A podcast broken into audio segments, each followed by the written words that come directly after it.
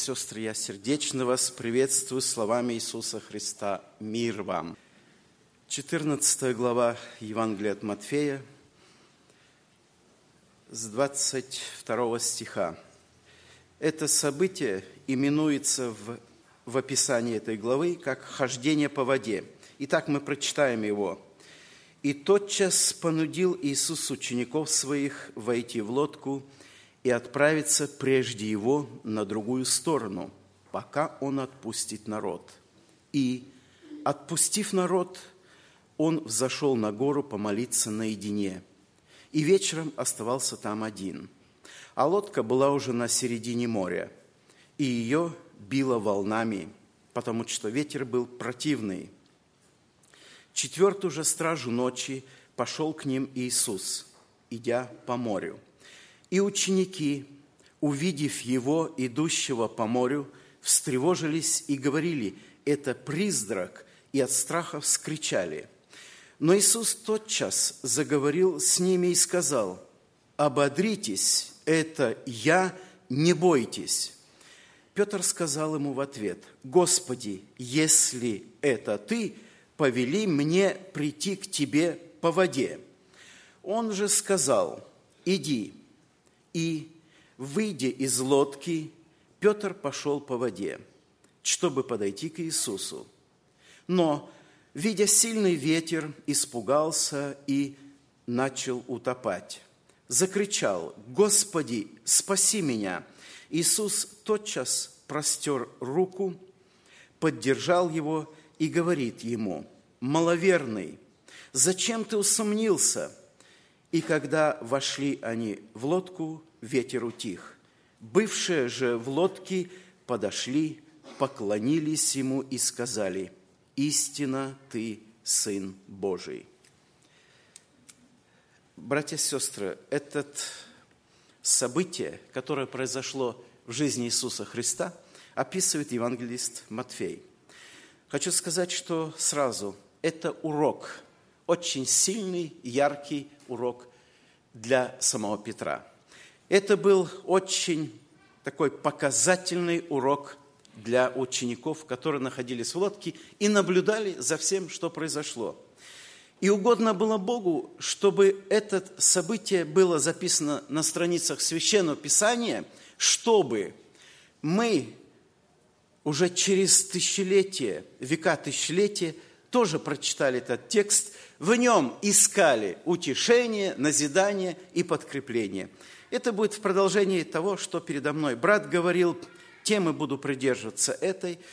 Итак, все, что делал Иисус Христос, все, что Он сказал, когда Он был на земле, все, что было записано на страницах Священного Писания, имеет конкретный адресат тому поколению – в котором находился Иисус Христос, современниками Его, и также имеет адресат или конкретно обращенно к нам. Итак, хождение по воде. Как это событие произошло? Давайте вникнем, э, чтобы нам извлечь для этого, из этого утешение. Когда ученики находились в лодке, это четвертая стража ночи с трех часов до шести утра. В общем-то, это время ученики уже устали, они находились на середине на середине моря находились. И в это время Христос их отпустил раньше и еще вечером отпустил их, чтобы они переправились. Сам остался на горе. Сам остался один, отпустив народ, он находился один. Он пребывал в молитве, в общении с Отцом, а потом, это как бы единственный, единственный случай, который описывается, он идет по воде, идет по воде, как по земле. Но заметьте, что он идет по морю бушующему. Не гладкая вода была, а волны были, был ветер. И он приближается к ученикам. Почему он избрал именно такой способ или метод подойти к ученикам, чтобы преподать им урок?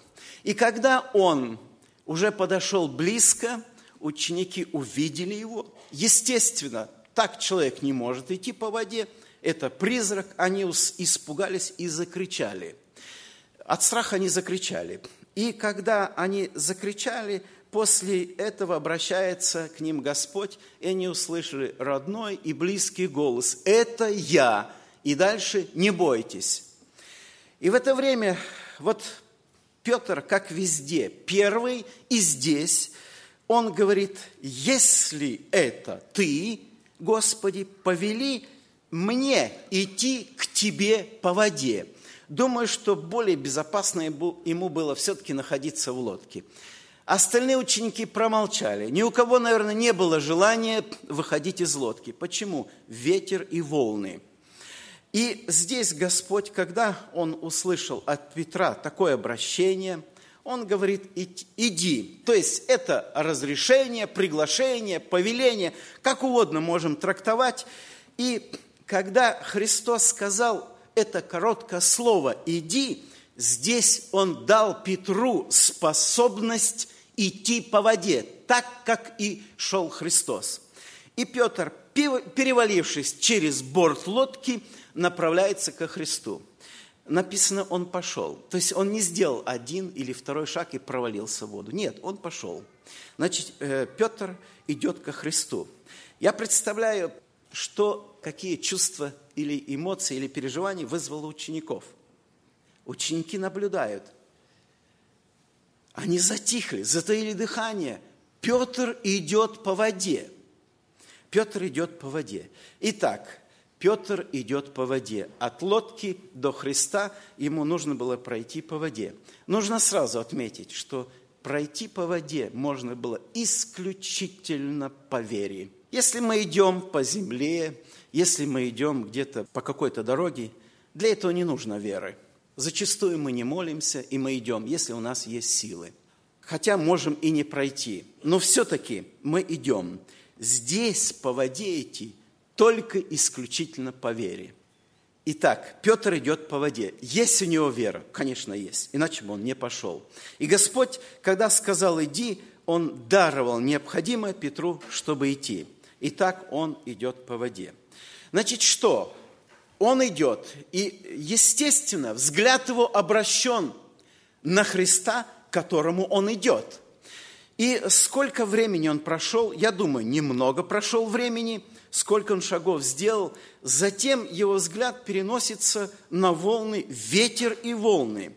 И когда он перевел взгляд на ветер и волны, здесь вера его дрогнула – и здесь он усомнился, и он проваливается, как вот в воду провалился. Это ночь, это была ночь. И э, здесь, когда он провалился, он начал кричать. Он, Господи, спаси, погибаю. Христос протягивает руку, поднимает его из воды. Теперь они идут вместе и уже в лодку. Он идет со Христом обратно. Он идет по воде, вместе со Христом и э, заходят в лодку. Братья и сестры, что в этом э, событии, в этом описывает Библия, что мы можем для себя взять? Во-первых, это может быть событие одного дня. Это может быть событие растянуться на несколько лет. Это может быть событие в течение всей жизни в нашей быть. Вот этот короткий промежуток дает очень сильное представление нашей о вере, дает очень сильное назидание и укрепление для нас. Итак, когда Петр смотрел на Христа, это стимулировало, мотивировало или укрепляло, или усиливало его веру. Но он не имел достаточно сильную, крепкую веру. Когда он смотрел, посмотрел на волны, на ветер посмотрел, здесь это не стимулировало его веру. Здесь, наоборот, он усомнился. Его сомнение и вера – это не взаимоисключающее э, в сердце человека. Может и одно, и другое быть. Если приходит сомнение, не говорить, что веры нет совсем. Когда он, э, Христос его поднял, протянул руку, он сразу дал диагноз ему – маловерный, зачем ты усомнился? Итак, когда Петр обращал внимание на Христа, это одно. Если укрепляла его вера. Если он смотрел на волны и ветер, это совсем другое. И обратно, в одно и то же время он не мог в двух направлениях смотреть. Если, например, я смотрю в этот угол, то боковым зрением я вижу здесь. Я вижу людей, как слепой однажды говорит, как деревья. Я вижу, здесь сидят братья и сестры. Но э, мы не всевидящие, нам это не дано. И поэтому туда, куда мы направляем, концентрируем наш взгляд, то и будет влиять и оказывать на нас Э, определенное давление или влияние. Здесь перевод э, взора, перевод от Христа на эти волны и ветер, и рождаются сомнения. Волны и ветер рождают сомнения э, в сердце Петра. И как только появились сомнения, он сразу здесь начинает утопать. Теперь, братья и сестры, для нас это очень сильный и хороший урок в том, что в нашей жизни эти волны и бушующее море, мы идем по этому бушующему морю. Нужно сказать, что Петр шел по бушующему морю, волны были, ветер, и была ночь. И Петр шел все-таки. Он не шел по морю, которое было очень спокойным, и он все-таки способность, и достаточно было веры идти по этим волнам. Но не просто вера Петра, а взгляд его был обращен на Христа, и поэтому это давало или усиливало его веру. Братья и сестры, в нашей жизни много бывает таких моментов, и бушующее море часто у нас под ногами, и, возможно, ослабеваем, возможно, падаем, возможно, теряем веру, но хочется э, подтвердить таким примером. Не так давно, вернее, не то, что не так давно, это может быть с год, примерно так. А, одна сестра позвонила мне и говорит, чтобы приехать в больницу и помолиться над ней там в больнице, совершить молитву с помазанием. Она лежала на сохранении, болезнь, там бронхи, душил кашель, и очень тяжело было. И ну, так как она уже носила ребенка, то врачи хотели все употребить, чтобы ну, как-то ее избавить этой болезни, потому что это отражается, будет отражаться на ребенка, на малыша. И вот как раз я это в другом городе, по пути я взял одного брата, потому что у нас по служению мы должны дальше ехать. И мы зашли в палату. Обычно так делают. Это не один раз, я думаю, еще много раз будет, что просит заведующий или врача, предоставляет кабинет. Сейчас другие условия. И вот в кабинете, там, допустим, вдвоем мы можем или втроем помолиться, никто не мешает. А здесь, когда зашли в палату, это такой провинциальный городок, зашли в палату, там э, в палате восемь женщин находится, восемь кроватей. Я спрашиваю сестру, ее Оля зовут, я говорю, Оля, а где мы будем молиться? Она говорит, вот здесь. Я говорю, здесь? В палате? Я говорю, а ты не стесняешься этих людей? Нет, говорит, я не стесняюсь, это все свои, все больные, они все свои. И я думаю, она-то не стесняется, а я стесняюсь или нет? Она не стесняется. И знаете, она какую работу провела до того, как приехали мы туда? Она, э, вот эта женщина, которая находились вместе с ней, она говорит, сейчас приедет служитель, ну мы двое были, служитель помолится, и Бог меня исцелит здесь. Мне не нужно будет лекарства, чтобы травить ребенка. И Господь меня исцелит.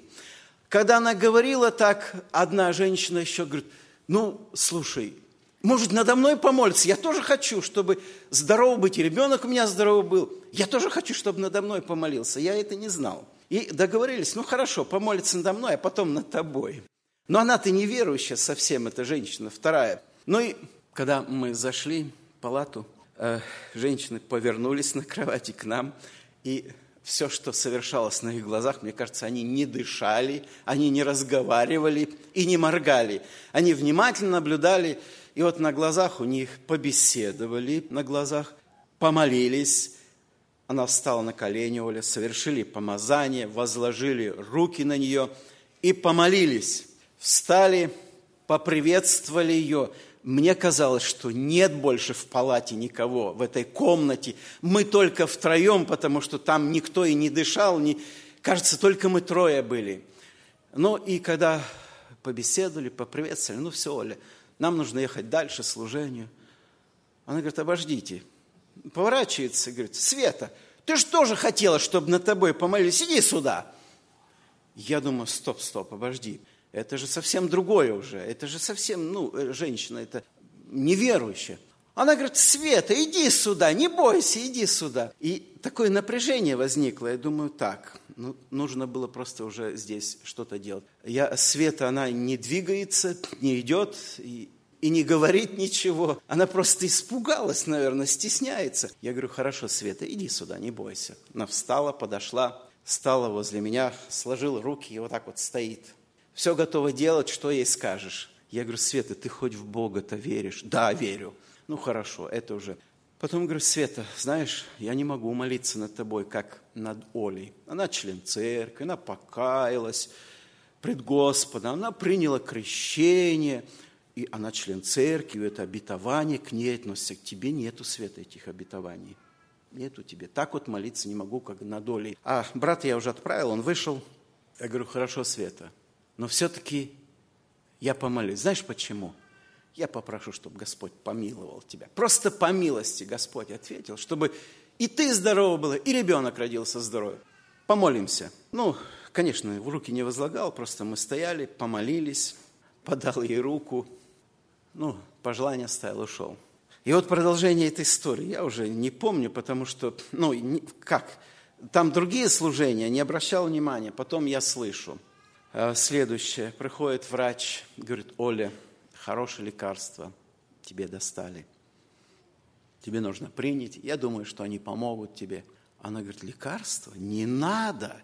Она не просто, она сама, Оля, учительница, преподаватель, грамотная женщина, искренний член церкви. Она говорит, нет, не надо лекарства. Все, братья были, помолились надо мной. Бог меня исцелил. Вы видите, что я не кашляю? Уже вечер, сколько прошло времени? Два раза кашлянул и говорит, все, Бог исцелил. Но нет, Оля, ну хорошо, это все хорошо, но все-таки тебе нужно лекарство взять. Да не надо, Бог меня исцелил.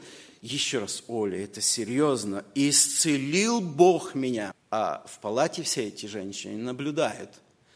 Ну ладно, конечно, только Бог может это сделать. И ушла врач. И просто о боли можно засвидетельствовать. По сей день больше этот кашель никогда не повторялся. Господь действительно в этот момент исцелил. Теперь мы бы не знали, что с Светой произошло. А оказывается, она там в том поселке, эм, когда уже подошло время родить, с ней попала одна верующая сестра. И так вместе уже верующая сестра. И она говорит, она говорит, это Света на весь дом, роддом засвидетельствовала. Надо мной служитель совершал молитву. У меня будет здоровый ребенок. У меня будет хороший ребенок. У меня не будет проблем. Надо мной молились. И так вот свидетельствует ревностно. И действительно родился здоровый совершенно ребенок, без каких-то отклонений. И она свидетельствовала о Господе. И она уже другим свидетельствует, что совершали молитву. Братья и сестры, я потом возвращаюсь к этому примеру. С Олей еще дело продолжалось. Удивительным образом Господь еще раз ответил на молитву. Но что я хочу сказать, что когда Оля сказала, приедут братья, помолится, Бог меня исцелит. Первый такой вопрос, а не поторопилась ли она сделать такое заявление, не зная исход, что будет? Не поторопилась ли она? Нет. Она действительно доверилась Господу, глубоко доверилась Господу. Она получила это. Она действительно получила, вот настолько приняла верой, и ни один случай уже с ней произошел, настолько приняла верой и не сомневалась до конца. И действительно, потом все эти женщины, палаты, все внимательно слушали ее свидетельства. И потом я э, верю, что они вернулись домой после вот эти восемь женщин, которые там находились, э, или семь, она восьмая была, они засвидетельствовали дома, что такое событие было. Проезжали служители, молились, Господь послал исцеление и так далее. Это было хорошее свидетельство Господи. Петр пошел по воде. Все он имел. Он имел веру. Он не имел такую крепкую веру, чтобы отвести взор от Христа. Он не имел такой крепкой веры. Но он имел веру достаточно, чтобы идти по воде он имел. Господь дал ему, Господь все ему дал. Почему вдруг, почему вдруг он проваливается в эту воду, воду и кричит, э, кричит о помощи? Потому что если вера Если бы он имел сильную веру, крепкую веру, и даже посмотрел на эти волны, я не думаю, что что-то у него произошло такое, чтобы надломилась вера или усомнился. Нет. Но он не имел такой веры, потому что Христос сказал «маловерный». Он не сказал, как у тебя вообще нет веры. Маловерный. Мало ее было, но она была. И теперь, чтобы укрепляться в вере, взор должен быть обращен на Христа. Какие бы испытания, скорби, трудности, проблемы не постигали нас в христианском пути, если мы ослабеваем, взор направляем на Христа, взор направляем к Нему. Для этого у нас есть Священное Писание, которое стимулирует, которое укрепляет нашу веру. Все те обетования, которые заложены в Библии, когда мы их читаем молитвенно пред Господом, они укрепляют веру, они ее усиливают. И взор не безнадежный на то событие, которое происходит, теперь ничего не получится, теперь то и другое может постигнуть или будет в моей жизни. Вера определяется наша в доверии Господу. Всецело довериться Господу, от сердца положиться на Него. Почему? Потому что Он велик, Он славен, Он любящий, Он настолько хорош. Нет слов передать, как восхвалять имя Господа. Обращаю внимание на этот случай. Петр проваливается в воду, он кричит о помощи. Здесь же решается проблема. Почему? Потому что Христос рядом был. Христос рядом был, и решается проблема. Он протягивает руку, и заметьте, теперь они идут по воде вдвоем. Теперь снова они идут по воде. Христос не держит Петра, он не несет его.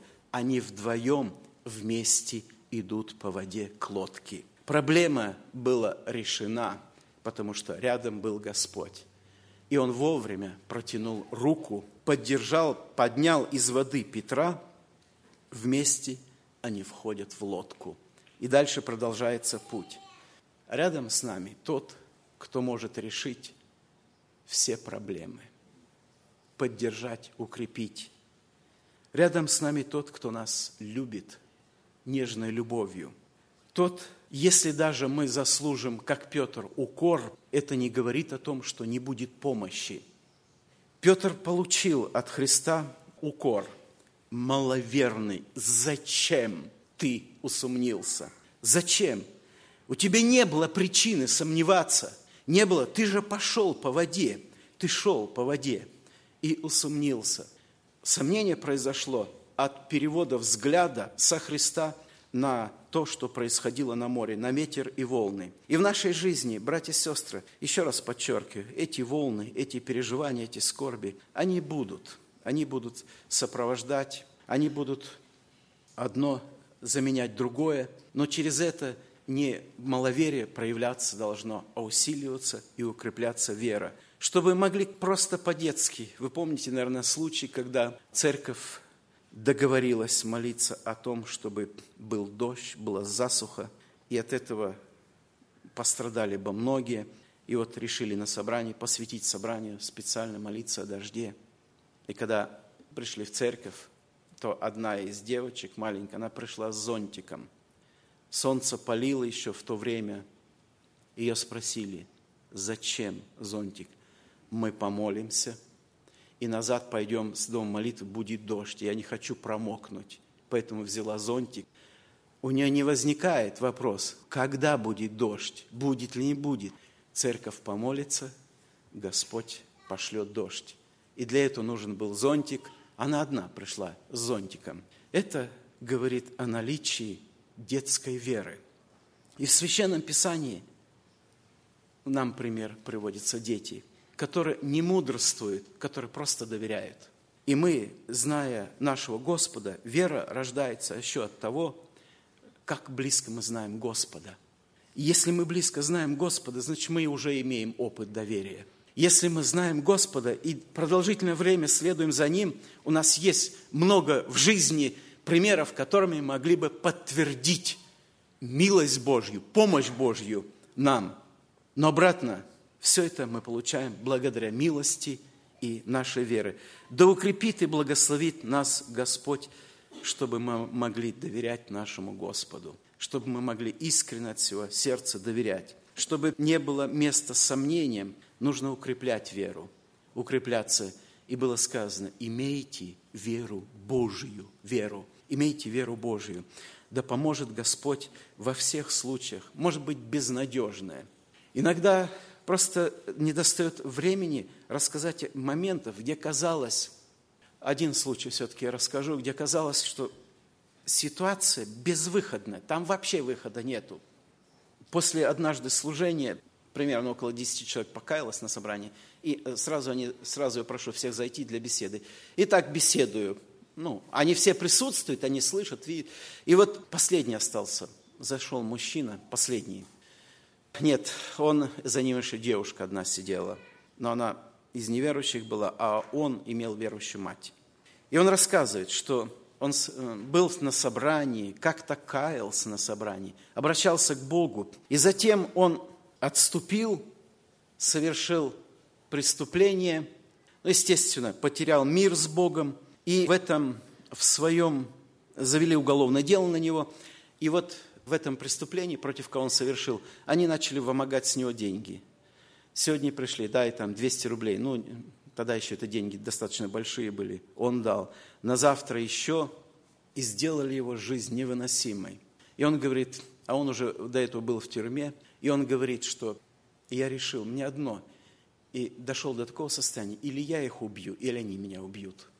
Я, говорит, готов их убить уже все, но у меня жена и двое детей.